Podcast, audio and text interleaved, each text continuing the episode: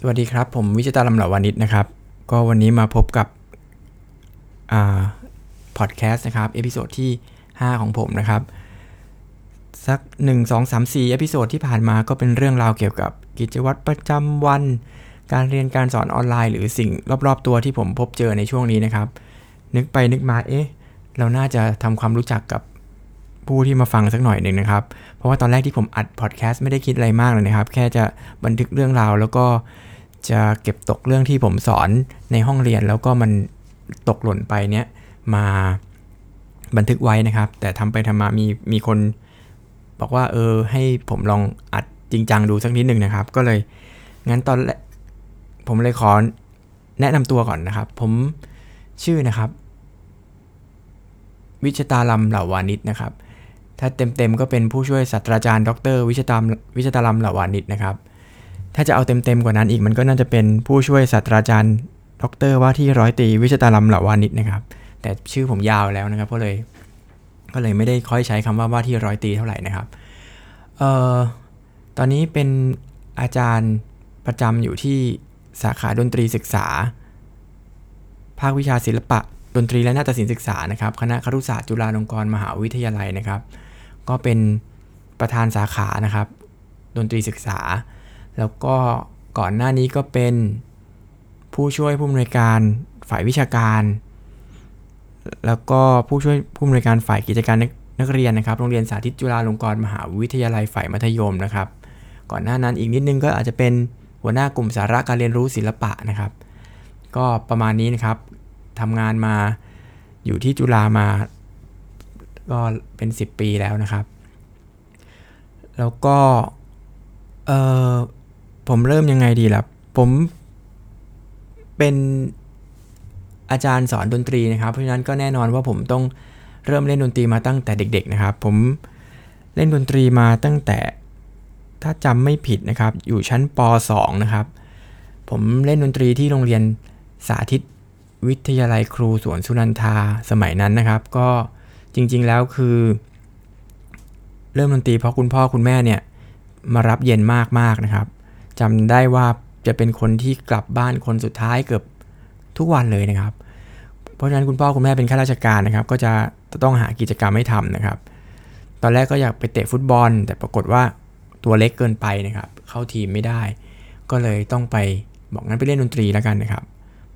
ผมก็บอกผมอยากเล่นขิม อยากตีขิมมากเลย คุณพ่อก็ บอกว่าขิมมันใหญ่ไปลูก มันมันไม่เหมาะกับลูกหรอกลูกตัวเล็ก เดี๋ยวพ่อไปซื้อซอมาให้แล้วกัน คุณพ่อก็ซื้อซอมาให้นะครับ ซอด้วงนะครับ ราคา 400 บาทตอนนั้นผมจำได้นะครับ ผมก็เลยไปเรียนดนตรีไทยนะครับ ที่ชมรมดนตรีไทยตอนเย็นของโรงเรียนสวนสุนันทานะครับ ตอนหลังมารู้ว่าจริง ๆ แล้วเนี่ยที่ไม่ได้ซื้อขิมเพราะว่าคุณพ่อไม่มีตังค์นะครับ แต่ไม่เป็นไรนะครับ ผมก็ได้เริ่มเรียนซอตั้งแต่นั้นเป็นต้นมาคุณครูคนแรกของผมก็คือ อาจารย์ศาสตรีใจหมดม่วงนะครับ หรือครูน้ำทิพย์นะครับ ทุกวันนี้ก็ยังเจอกันอยู่ในใน Facebook บ้างนะครับ ก็คิดถึงแล้วก็เคารพคุณครูมากนะครับ เรียนซอตอนเริ่มเรียนก็รู้สึกว่าไม่ได้อินอะไรมากนะครับ เพียงแต่ว่า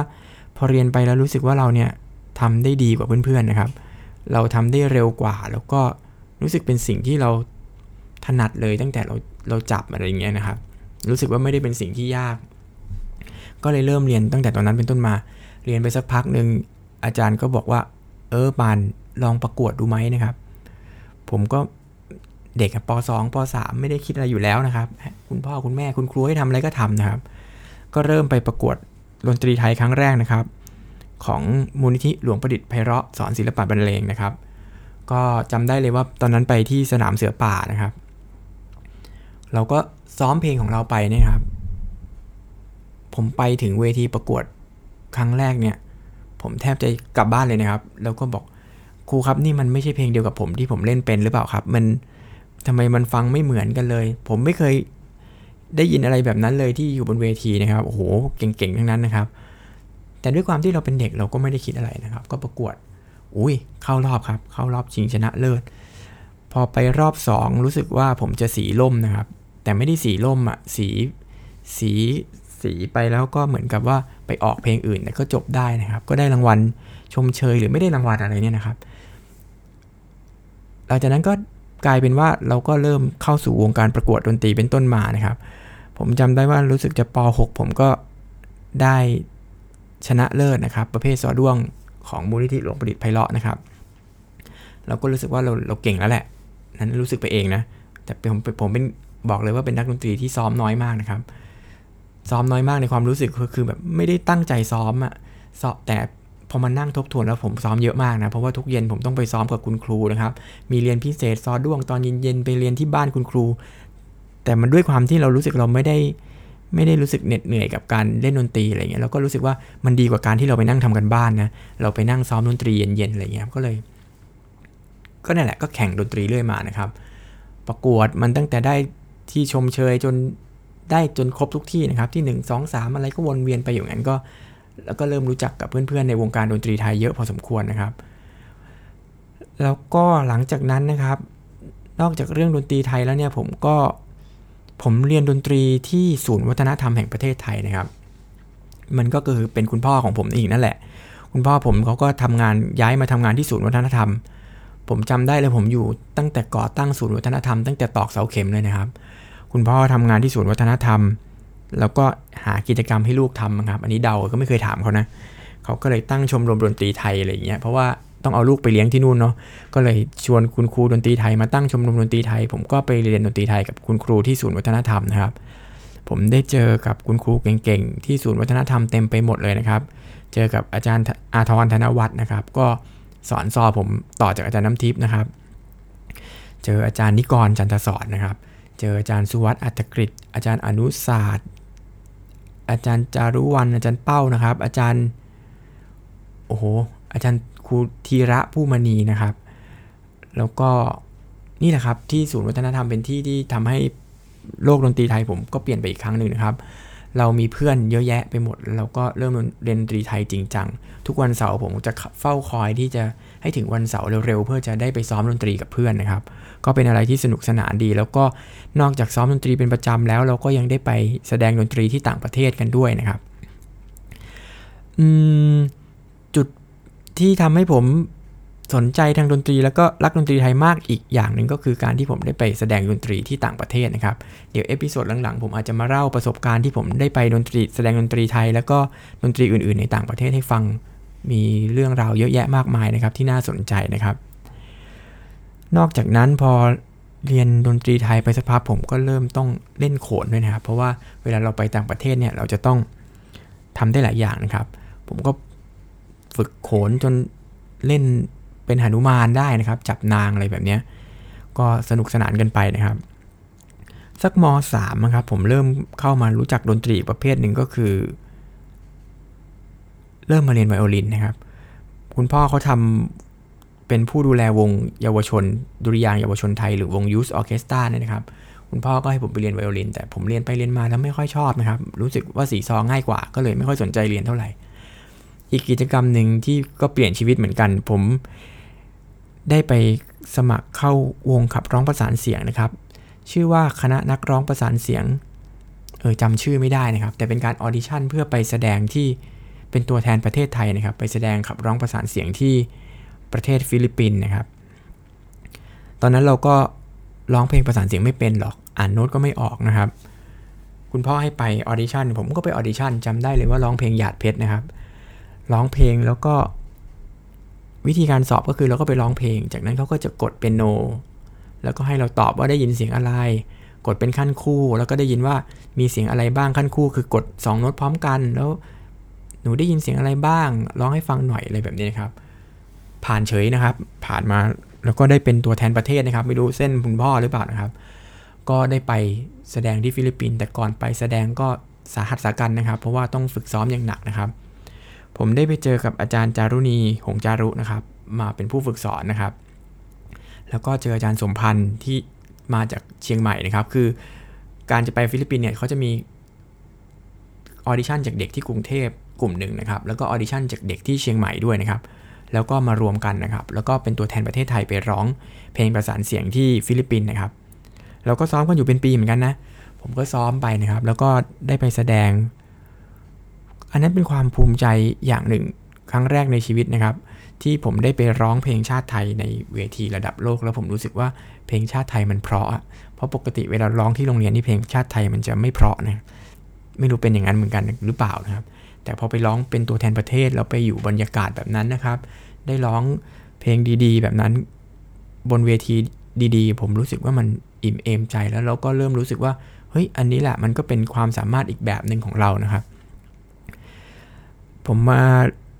ร้องประสานเสียงเนี่ยผมก็ได้รู้จักอีกแบบหนึ่งก็คือเออดนตรีมันมีมิติที่เป็น 3 มิติด้วยนะมันมีมิติแนวตั้งด้วยนะครับ ถ้าเราเล่นดนตรีไทยเราก็จะไม่ค่อยรู้จักเรื่องการประสานเสียง เราจะรู้จักเรื่องการแปรทำนองการ improvise อะไรอย่างนี้นะครับ แต่พอมาเป็นดนตรีสักดนตรีประสานเสียงเนี่ยเฮ้ยมันมีคอร์ดมันมี harmony ผมก็เลยเริ่มสนใจการร้องประสานเสียงตั้งแต่นั้นเป็นต้นมานะครับ แล้วพอกลับมาจากฟิลิปปินส์เขาก็มี คณะนักร้องประสานเสียงเด็กไทยนะครับ ที่ศูนย์วัฒนธรรมนะครับ ก็ก่อตั้งขึ้นมา ผมก็สมัคร ผมร้องตั้งแต่เสียงยังไม่แตกเลยนะครับ แล้วก็จนเสียงแตกนะครับ เสียงแตกก็ยังร้องอยู่ในวงนะครับ จนได้เป็นหัวหน้าวงนะครับ หัวหน้าวงตอนนั้นก็มีหน้าที่อย่างเดียวนะครับ ก็ร้องคำว่า สวัสดี สวัสดี สวัสดีเพื่อนๆก็ร้องตามนะครับ แค่นี้เองนะครับ หัวหน้าวงทำหน้าที่แค่นี้นะครับ ตอนนั้นเท่าที่จำได้ แล้วพอเสียงแตกก็เฟลนะครับ ออกจากวงรู้สึกว่าทำไมเราร้องไม่ได้เหมือนเดิมอะไรอย่างนี้ก็ก็ไม่ได้ร้องเพลงละก็กลับมาเล่นดนตรีไทยอย่างจริงจังนะครับ เริ่มประกวดเข้มข้นอีกครั้งหนึ่งนะครับ ประกวดของศูนย์สังคีตประกวดวงมโหรี แล้วก็ได้มาเข้าเรียนมัธยมตอนมต้นผมอยู่โรงเรียนสามเสนวิทยาลัยนะครับ พอมปลายก็อยากจะเข้ามหาวิทยาลัยจริงจังก็ย้ายตามอาจารย์ที่สอนมานะครับ มาอยู่โรงเรียนเทพศิรินนะครับโอ้โหอันนี้ก็ เป็นประสบการณ์ที่ทางดนตรีที่มีคุณค่ามากเหมือนกันนะครับ อยู่เทพศิริน เดี๋ยวนี้ถ้าเกิดพูดถึงเทพศิรินในวงการดนตรีไทยก็จะเป็นที่รู้ว่าผลิตนักดนตรีดี ๆ มากๆ มากมายนะครับ โดยมีอาจารย์ที่เป็นหัวเรี่ยวหัวแรงหรือเป็นครูของผมเองนะครับ ก็คืออาจารย์อาทรธนวัฒน์นะครับ อันนี้ อันนี้สุดยอดนะครับ ทั้งเครื่องดนตรีทั้งการประกวดทั้งคือทรัพยากรมีพร้อมมากในปัจจุบัน แต่ตอนที่ผมมาอยู่นี่เป็นช่วงก่อร่างสร้างตัว สำหรับวงนะครับ ยังไม่ค่อยมีอะไรเท่าไหร่ แต่ก็ก็พอสมควรนะครับ ก็สนุกดีนะครับ เป็นประสบการณ์ที่ก็เดี๋ยวกลับมาเล่าให้ฟังอีก เดี๋ยวอาจจะชวนน้องๆเทพศิริน หรือสิทธิ์ปัจจุบันที่อยู่เทพศิรินวงดนตรีไทยนะครับมาคุยกันในบรรยากาศเก่าๆ แล้วก็เอ๊ะเขาทำยังไงนะโรงเรียนนี้ถึงปั้นนักดนตรีไทย ส่งให้วงการดนตรีไทยได้เยอะแยะนะครับออนี่ทดไว้นะครับ เดี๋ยวเรามาคุยกันครั้งต่อๆไปนะครับ แล้วก็ผมก็สอบ เข้าคณะครุศาสตร์ จุฬาลงกรณ์มหาวิทยาลัยนะครับ ตอนนั้นจำได้ว่าไม่ได้สอบ entrance แบบปกตินะครับ สอบโครงการช้างเผือกก็คือ เราก็มาสอบก่อน มาแสดงความสามารถให้ดูก่อนแล้วเขาก็เราก็จะประกาศผลก่อนเลยครับม .6 ก่อนมเข้าปีหนึ่งเนี่ยผมรู้ผลแล้วว่าผมได้นะครับ แล้วผมก็จริงๆ ผมโฟกัสว่าผมอยากเข้าจุฬาตั้งแต่ ม .4 แล้วนะครับ ก็ตั้งใจฝึกซ้อมดนตรีอะไรเงี้ย และที่สำคัญคือไม่สนใจเรียนวิชาอื่นเลยนะครับ เพราะว่ารู้ว่ายังไงก็เราซ้อมดนตรีอย่างเงี้ย เดี๋ยวเราก็เข้าเรียนในมหาลัยในคณะที่เราชอบได้นะครับ อันนี้เป็นสิ่งที่ผิดมากนะครับ เดี๋ยว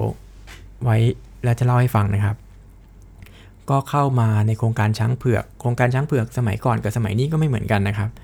สมัยปัจจุบันนี้ผมประชาสัมพันธ์เลยนะครับ ถ้าเกิดใครที่สนใจจะเข้ามาเป็นนิสิตในโครงการ ของจุฬานะหรือโครงการช้างเผือกเนี่ยนะครับ จริง ๆ มันเปลี่ยนชื่อไปแล้วนะครับ เดี๋ยวนี้มีทุนการศึกษาให้เรียนฟรีนะครับ มีเงินเดือนด้วยนะครับ เพราะว่ามหาวิทยาลัยเห็นความสำคัญของศิลปะวัฒนธรรมนะครับ ให้การสนับสนุนเป็นอย่างดีนะครับ แต่สมัยผมเนี่ยเข้าได้สิทธิ์แค่เข้าก่อนนะครับ ถ้าเกิดเรียนไม่จบโดนปรับตังค์ด้วยนะครับ แล้วก็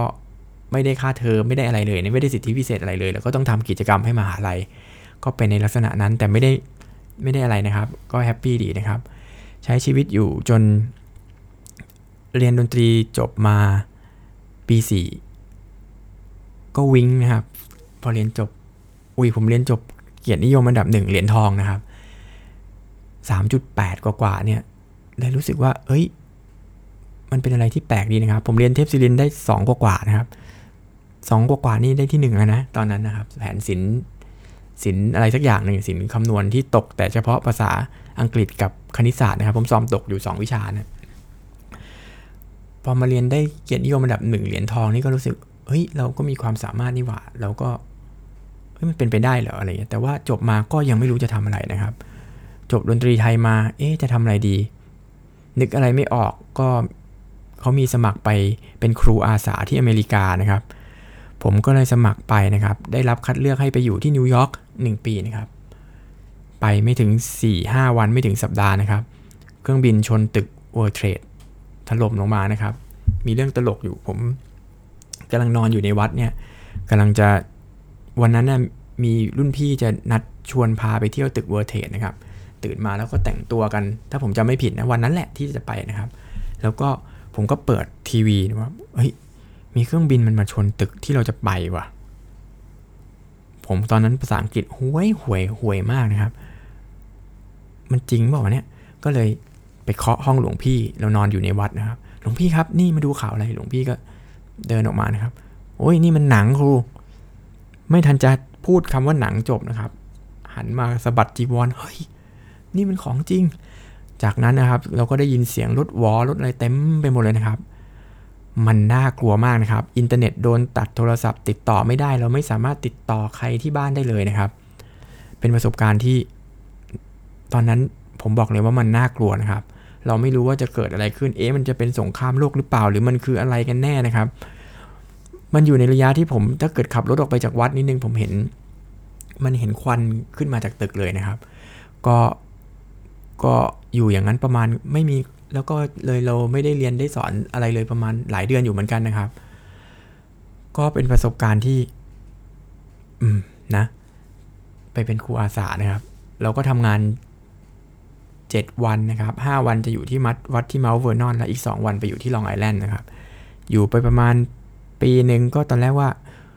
กะว่าเดี๋ยวกลับมาแล้วเราก็คงจะหาลู่ทางเรียนที่นิวยอร์กต่อนะครับ สมัคร เรียนโรงเรียนสอนภาษาอะไรเสร็จแล้วเรียบร้อยนะครับกะว่าเดี๋ยวกลับมาจะมาเรียนต่อปรากฏ ขั้นตอนใบสมัครมันพลาดพลั้งอะไรยังไงไม่รู้นะครับ มันก็เลยไม่ได้นะครับ ก็ไม่เป็นไรก็ก็กลับมาก็เลยมาโหไม่รู้จะทำอะไรนะครับ หางานก็ยังไม่ได้อยากทำอะไรประมาณนั้นก็เลยกลับมาไปเป็นไปบวชไปบวชตลกไหมผมก็ไปบวชอยู่ประมาณ สองสาเดือนนะครับ ที่วัดราชบพิษนะครับ โชคดีได้ได้แล้วก็ช่วงนั้นได้เรียนหนังสือกับ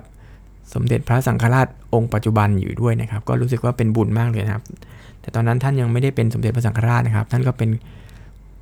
เป็น น่าจะเป็นสมเด็จแล้วนะครับ แต่ว่าแต่ว่าก็ไม่ได้ก็เป็นตอนนั้นเท่าที่ผมจำได้ก็เป็นพระผู้ใหญ่ใจดีนะครับ สอนหนังสือ แล้วก็ได้ความรู้จากท่านมามากพอสมควรนะครับ เออกำลังระหว่างบวชอยู่ก็ มีการรับสมัครปริญญาโทที่มหิดลนะครับผมก็เลย ตอนสมัครปริญญาโทจำได้ว่ายังน่าจะยังเป็นพระอยู่เลยนะครับ ก็ส่งใบสมัครอะไรไปตามขั้นตอนนะครับ อ๋อ นิดหนึ่งที่ผมที่ผมบวชเนี่ย จริง ๆ สาเหตุหลัก จริง ๆ เลยก็คือตอนนั้นคุณแม่ผมเป็นเป็นมะเร็งนะครับ ที่ลำไส้แล้วผมก็รู้สึกว่า เอออยากทำอะไรให้แม่นะ ก็เลยบวชนะครับ ตอนบวชก็ตั้งใจว่าจะทำความดีทำอะไรแบบเนี้ย เรารู้สึกว่าเป็นสิ่งที่เราทำให้คุณแม่ได้ ดีที่สุดอะไรอย่างเงี้ยเราก็ทำนะครับ แล้วก็เรื่องปฏิหารก็คือคุณแม่หายป่วยนะครับ ปัจจุบันก็ไม่ได้เป็นโรคร้ายนี้แล้วนะครับ ก็รู้สึกว่าเออเป็นอะไรที่ที่ดีนะครับที่ได้ทำสิ่งที่ต้องทำในเวลาที่ต้องทำนะครับ แล้วก็ ผมกระโดดข้ามไปข้ามมาหน่อยนะครับ กลับมาก็เลยมาเขาเรียกว่ามาสอบเข้าปริญญาโทนะครับ ก็ได้มาเรียนดนตรี ผมจบปริญญาตรีดนตรีศึกษา ก็ต่อโทดนตรีศึกษาเหมือนกันนะครับ มันก็แล้วเดี๋ยวดนตรีศึกษาคืออะไรเนี่ยเดี๋ยวผมก็จะกำลังแพลนว่าเดี๋ยวจะมาเล่าให้ฟังแล้วกันนะครับ ว่ามันคืออะไรนะครับ ซึ่งพอผมมาเข้าดนตรี ที่มหิดลเนี่ยดนตรีศึกษาปริญญาโทมุมมองเรื่องดนตรีศึกษาผมก็เปลี่ยนไปจากตอนที่ผมจบปริญญาตรีมาใหม่ ๆ นะครับ แล้วเราก็เรียนปริญญาโทระหว่างปริญญาปริญญาโทผมทำกำลังทำทีซีอยู่เนี่ยก็ได้มีโอกาสมาทดลองใช้เครื่องมือ ผมทำชุดการสอนซอด้วงนะครับ แบบมีดนตรีประกอบ ก็ได้มีโอกาสมาใช้เครื่องมือวิจัยนี้ที่โรงเรียนสาธิตจุฬาฝ่ายมัธยมนะครับ ก็มาทดลองกับเด็กนี่แหละมาสอนฟรีๆนะครับ ขอ ตอนนั้นมีอาจารย์ เดี๋ยวนี้เป็นผู้ช่วยอธิการจุฬาแล้วนะครับ ท่านรองศาสตราจารย์ ดร ยุทธนาฉับพนรัตน์นะครับ ซึ่งเป็นรุ่นพี่ที่ผมเคารพมากนะครับ เล่นดนตรีมาด้วยกันตั้งแต่เด็ก ๆ ตอนนั้นอาจารย์เป็นอาจารย์อยู่ที่สาธิตนะครับ ก็เลยบอกขออนุญาตไปทำอะไรเงี้ย แล้วก็ได้ทำแล้วก็ได้ผลการวิจัยแบบ แบบตามที่ต้องการนะครับ ก็กราบขอบคุณโรงเรียนสาธิตจุฬาตอนนั้นด้วยนะครับ และนั้นเป็นจุดเปลี่ยนชีวิตนะครับ อาจารย์ยุทธก็ได้ย้ายขึ้นไปที่คณะครุศาสตร์พอดีนะครับ ผมก็เลยตำแหน่งว่างใช่ไหมผมก็เลยเข้าไปเป็นอาจารย์แทนอาจารย์ยุทธด้วยความบังเอิญ ผมไม่ไม่ได้ตั้งใจที่จะไปสมัครหรืออะไรตอนนั้นเลยนะครับ บอกตามตรงว่า ว่าพอดีมันเป็นการไปทำวิจัยพอดีแล้วเราก็เอ้ยจังหวะมันว่างพอดีนะครับ เพราะฉะนั้นบางทีจังหวะชีวิตเรามันก็มันก็สำคัญนะครับ โอกาสมันมาแล้วเรา ถ้าเราพร้อมเนี่ยเราก็ เราก็จะคว้าตรงนั้นไว้ได้ อันนี้ก็เป็นข้อคิดที่ผมใช้ในชีวิตอย่างหนึ่งนะทำตัวให้พร้อมไว้นะครับพอถึงเวลามีโอกาสเราก็จะได้คว้ามันไว้ได้เลยนะครับ ไม่น่าเชื่อนะครับทำงานตั้งแต่วันนั้นเรื่อยมา จนถึงสักสองสามปีที่แล้วเองนะครับ ผมทำอยู่สักสิบสามสิบสี่ปีนะที่โรงเรียนสาธิตนะครับ สอน สอนดนตรีไทยนะครับ ที่โรงเรียนสาธิตก็ สอนธรรมดาทั่วไปเนี่นะครับ แต่ว่าระหว่างที่สอนที่สาธิตไปด้วยเนี่ย ตอนนั้นตอนเรียนปริญญาโทเนี่ยผมก็มีเหตุการณ์สำคัญเนี่ยสองอันนะครับ ก่อนที่จะมาสอนสาธิตผมข้ามไปนิดนึงก็ได้ได้ได้ไปเจอกับคุณภรรยาปัจจุบันเนี่ยนะครับ ก็ได้ผมก็ไปตามจีบเขาจากตอนที่อยู่ปริญญาโทที่นั่นนะครับ แล้วก็เป็นแฟนกันมานะครับ อีกอันนึงก็คือผมก็เริ่ม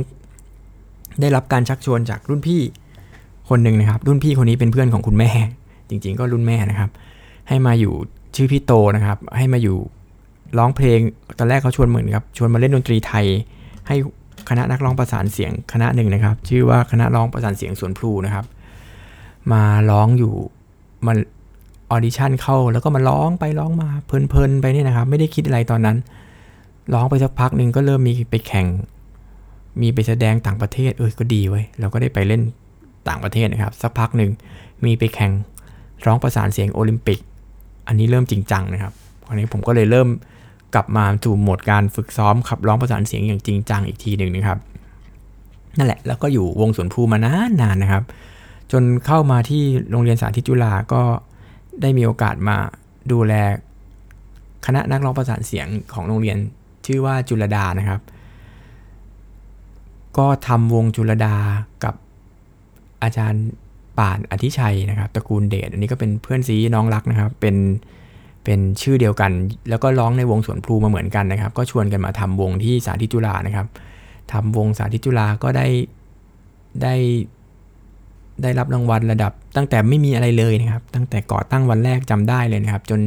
ได้รับรางวัลระดับ international เหรียญทอง แล้วก็ได้แชมป์ในประเทศอะไรอย่างเงี้ยได้หลายหลายแชมป์อยู่นะครับ ก็เป็นความภาคภูมิใจอันหนึ่งที่ที่ที่ได้ทำตรงนั้นนะครับ ซึ่งก็เดี๋ยวก็จะมีอะไรมาเล่าอีกเกี่ยวกับเรื่องวงจุลดานะครับ อาจจะชวนเด็กๆมาคุยหรืออะไรอย่างนี้นะครับ ก็เป็นที่สนุกสนานนะครับ แล้วก็จากนั้นทำอะไรอีกละ่ะ ผมก็หมดวาระที่โรงเรียนสาธิตออกก่อนจะหมดนะครับ ผมก็ได้รับตำแหน่งอะไรพวก เป็นหัวหน้ากลุ่มสาระ ได้เป็นที่เด็ดสุดคือเคยเป็นผู้ช่วยผู้อำนวยการฝ่ายปกครองนะครับฝ่ายกิจการนักเรียนนั่นแหละแต่มันก็คือฝ่ายปกครองนะครับ ไม่คิดว่าตัวเองจะเป็นเลยนะครับ ดูแลเด็กนักเรียนพูดหน้าเสาธงดูตัดสินคดีเด็กตีกัน คุณพ่อคุณแม่มีปัญหาโอ้โหสารพัดนะครับ เป็นช่วงชีวิตที่เครียดมากช่วงหนึ่งของชีวิตเลยนะครับ ในการทำตรงนั้นนะครับ แล้วต่อมาก็มาเป็นผู้ช่วยผู้อำนวยการฝ่ายวิชาการนะครับ ก็ดูแลหลักสูตรดูแลอะไรพวกนี้นะครับ แต่อันนี้ก็ทำได้ไม่นานนะครับ เพราะว่าจากนั้นก็ได้ย้ายขึ้นมาอยู่ที่ มีอาจารย์ที่คณะครุศาสตร์เกษียณนะครับ ก็เลยย้ายมาอยู่ที่คณะครุศาสตร์ แล้วก็ทำเรื่อยมาจนถึงปัจจุบันเนี่ยนะครับ ก็เป็นอาจารย์ที่คณะครุศาสตร์นะครับ ช่วงช่วง ระหว่างทางนี้ผมก็มีสิ่งที่ต้องทำอีกอันหนึ่งก็คือ ไปช่วยที่สำนักงานคณะกรรมการวัฒนธรรมแห่งชาตินะครับ หรือ หรือศูนย์วัฒนธรรมนะครับทำเป็นคล้ายๆกับผู้ผู้ฝึกสอนนะครับ วง TYC หรือวงวงคณะนักร้องประสานเสียงเยาวชนไทยนะครับ ก็ได้นำพาให้คณะนักร้องประสานเสียงเยาวชนไทยเนี่ยไปคว้ารางวัล2เหรียญทอง การขับร้องประสานเสียง World Choir Games ที่ที่ต่างประเทศได้นะครับ ก็เป็นความภาคภูมิใจอีกอันหนึ่งนะครับ ที่ได้มีเป็นถึงจะเป็นส่วนเล็ก ๆ นะครับ แต่ก็ได้มีมีมีส่วนตรงนั้นนะครับ แล้วก็ ตอนนี้ก็ประวัติก็ประมาณเท่านี้นะครับ ปัจจุบันมีลูกแล้วนะครับ ลูกเล็ก ๆ 4 ขวบนะครับ พอหลังจากมีลูกก็รู้สึกว่าเราก็เริ่มโฟกัสเกี่ยวกับ ลูกเรามากขึ้นนะครับ แล้วก็ผมก็เลยเอาความรู้เกี่ยวกับดนตรีศึกษาที่ได้เรียนมานะครับ เอามาศึกษาอย่างจริงจังมาทดลองใช้กับลูกนะครับ มาทดลองใช้กับเด็กๆ แล้วก็ทำให้มีมุมมองมุมคิดอะไรที่ที่ต่างไปอีกแล้วนะครับ แล้วก็มีแง่มุมทางวิชาการอะไรอย่างเงี้ยจากประสบการณ์ที่ผมพูดพูดมาทั้งหมดเนี่ยก็เลยคิดว่า เฮ้ย เรามาจัดพอดแคสต์หรือ รวบรวมความรู้อะไรพวกนี้ดีกว่านะครับ จากประสบการณ์ที่ผมผ่านๆมาที่ฟังมาเนี่ยน่าจะมีประโยชน์ต่อต่อผู้ฟังนะครับ เพราะว่ารู้สึกว่าจริง ๆ แล้วความรู้ทางดนตรีศึกษาเนี่ยมันยังมีความคาดเคลื่อน หรือมีคนที่ยังไม่เข้าใจ หรือเข้าใจผิดอยู่หลายประการด้วยกันนะครับ ว่าดนตรีศึกษาคืออะไร มันคือการไปเป็นครูดนตรีในห้องเรียนหรือเปล่า หรือว่ามันมันคืออะไรมันต้องเรียน อะไรบ้างหรือมันใช้ประโยชน์ได้ยังไงอะไรอย่างเงี้ยนะครับ ผมก็พยายามจะเดี๋ยวหลังจาก episode ต่อๆไปก็จะพูดเรื่องเหล่านั้นด้วยนะครับ เพื่อเป็นการสร้างความเข้าใจแล้วก็เป็นการเผยแพร่ความรู้ให้ในเรื่องที่ผมพอจะรู้นะครับ แล้วก็มีประสบการณ์ให้กับผู้ฟังนะครับ วันนี้ก็คงคร่าวๆแค่นี้นะครับก่อนนะกันนะครับ ก็ขอขอบคุณทุกท่านที่ติดตาม อดทนฟังนะครับ หวังว่าจะมีประโยชน์บ้างไม่มากก็น้อยนะครับ โอเคครับ ขอบคุณและสวัสดีครับ